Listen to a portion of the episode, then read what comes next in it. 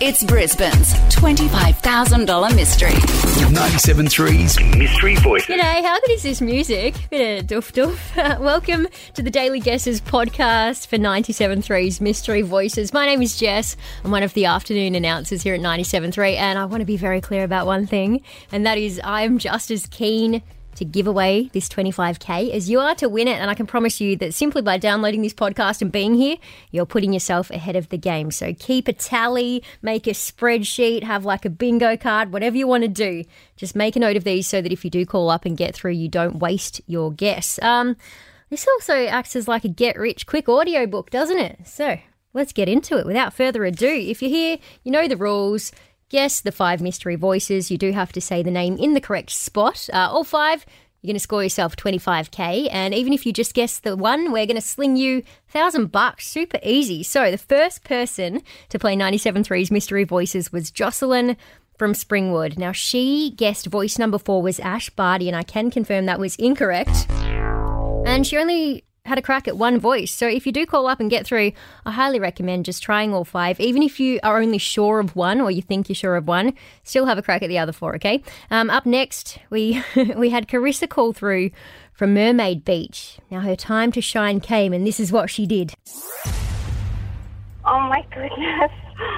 Oh, I have no idea. Yeah, bit of stage fright. It happens. It's all good. Um, so she randomly threw out any name. We just played an Ed Sheeran song, so she said Ed Sheeran for voice number one, and that was incorrect. Never mind. Up next, we had from Kallangur, Lynette. Now, before I go into this, I do just want to mention that, say for example, uh, Carissa said Ed Sheeran voice number one. That was incorrect.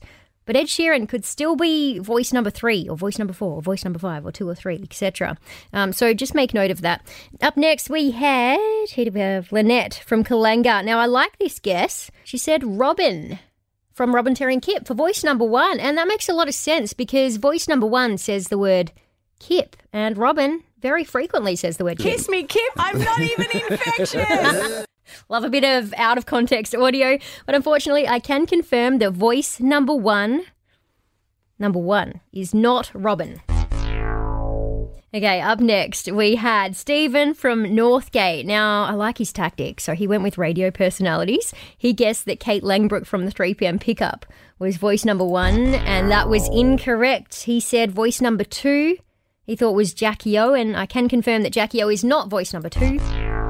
Christian O'Connell, he picked as being voice number three, and that also was incorrect. Are the sound effects getting too much? I think they're getting too much. All right, I'll relax with those. Up next, we had voice number four, and he guessed Woody Whitelaw from Will and Woody driving you home four o'clock every day. Oops, sorry, I did the sound effect again. Um, that was incorrect. So Woody is not voice number four. And then finally, the last guess for the day, he said Rebecca Judd, voice number five. And I can confirm that Beck Judd is not voice number five for 97.3's Mystery Voices. Um, your next chance to play. Oh, no, actually, before I go, I do want to say this. So I liked his tactic. Yes, radio personalities, but these voices could be from anywhere. So think outside the box, okay? Cartoon characters. Sports stars, politicians. G'day, how are you? Oh, ScoMo. I'm good, thank you, but I got to wrap up this podcast. So not now, not now. So this is the sound that you want to be hearing because this is what $25,000 sounds like. that is the correct guess sound for 97.3's Mystery Voices worth $25,000. Play every day from 9 o'clock and then all day while you work. Good luck. Bye.